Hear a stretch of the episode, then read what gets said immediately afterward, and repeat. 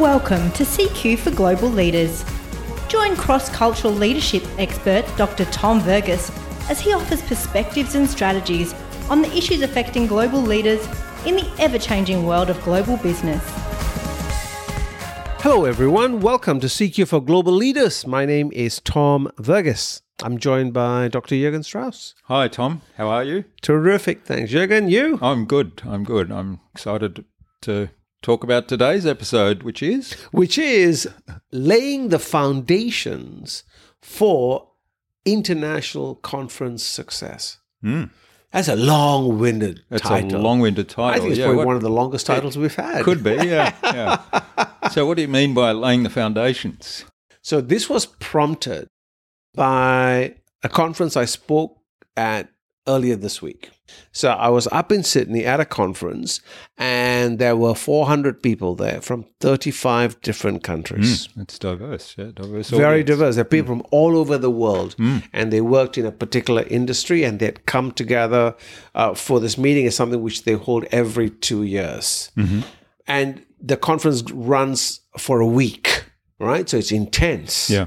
Uh, not only have people traveled from far to be here, and they're all professionals, but the week consists of keynote presentations, uh, plenaries, workshops, social events, strategy meetings. Like it's a very Really? Yeah. intense week. Yeah. Okay. And inevitably, in that week, you are constantly interacting with people from different cultures. So the organizing committee of this conference reached out to me last year, and it, I'm not quite sure where the idea came from, but they was they were talking to me about coming and talking to the delegates around unconscious bias and cultural intelligence. Hmm. Okay, because one of the people in the found in the committee had done some work with me prior. Yeah. So she was aware of unconscious bias. And so she was one who suggested to the committee. And when they reached out to me, they said, Can you talk to us about unconscious bias, specifically around cross culture interactions? I said, "Yeah, Sure, able to do that. And um, it was a 90 minute keynote presentation with a number of different activities.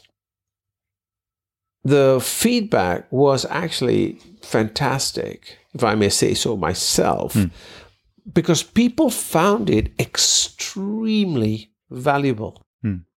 And this was the opening keynote. I The opening keynote, yeah. So it was day one, opening keynote, first first uh, cab off the rank. Apart from the welcome, Yeah, with the welcome to country, the president of the society talked, welcomed everybody. But then I was the you know Hmm. straight on, and I laid the foundation. So this is what bias is. This is the different types of common biases that occur when we're dealing with people of different cultures, how it gets in the way, some of the things that trip us up, and. Um, so, for instance, I shared with them a story because this conference was really for people who are, a youth, right? So, youth and defined as under 40.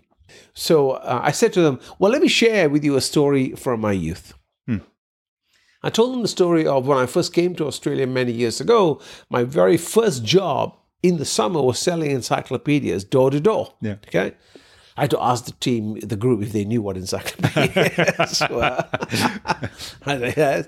And you know, I was saying how in my first month of selling encyclopedias, I actually sold absolutely nothing. I went to my manager at that time, Mr. Ian McLaren, and I said to Mr. McLaren, please help me.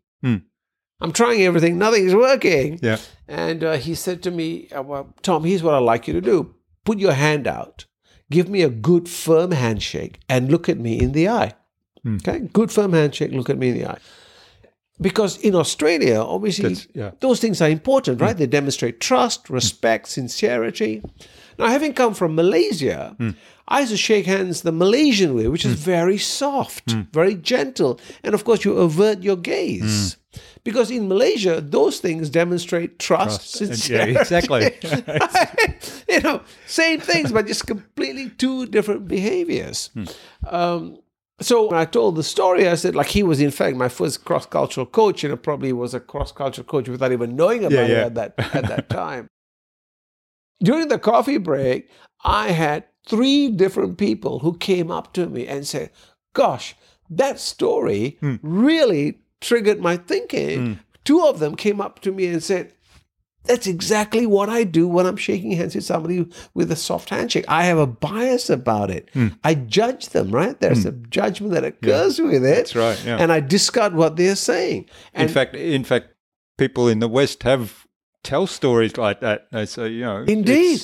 You can't trust someone with a With a weak hand, yeah, fishy, Yes, fishy we- handshake. I think is the term. Exactly. And then the third individual was someone who came, uh, who was of uh, uh, Asian descent, who came up and said, Wow, I never realized that. Hmm. Like that was so useful, right?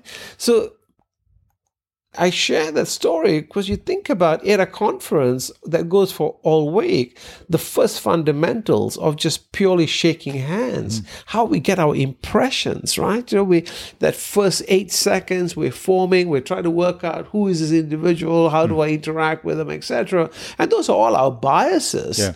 That come into play. And of course, as you know, Jürgen, once I have a bias, I'm looking for evidence to support my bias, confirmation bias. And so I think that uh, is an example of numerous other stories that, that uh, are used in there, which was, I think people found really useful because that was being the ongoing um, uh, response from from the team. So it had me thinking, we should actually do that at every conference. Mm.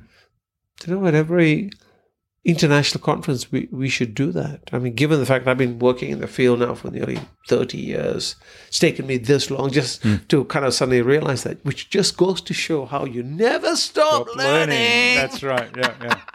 Well, it was interesting. I was at a conference this week too, Uh-huh. a couple of days, and Yep. and there were presenters there from.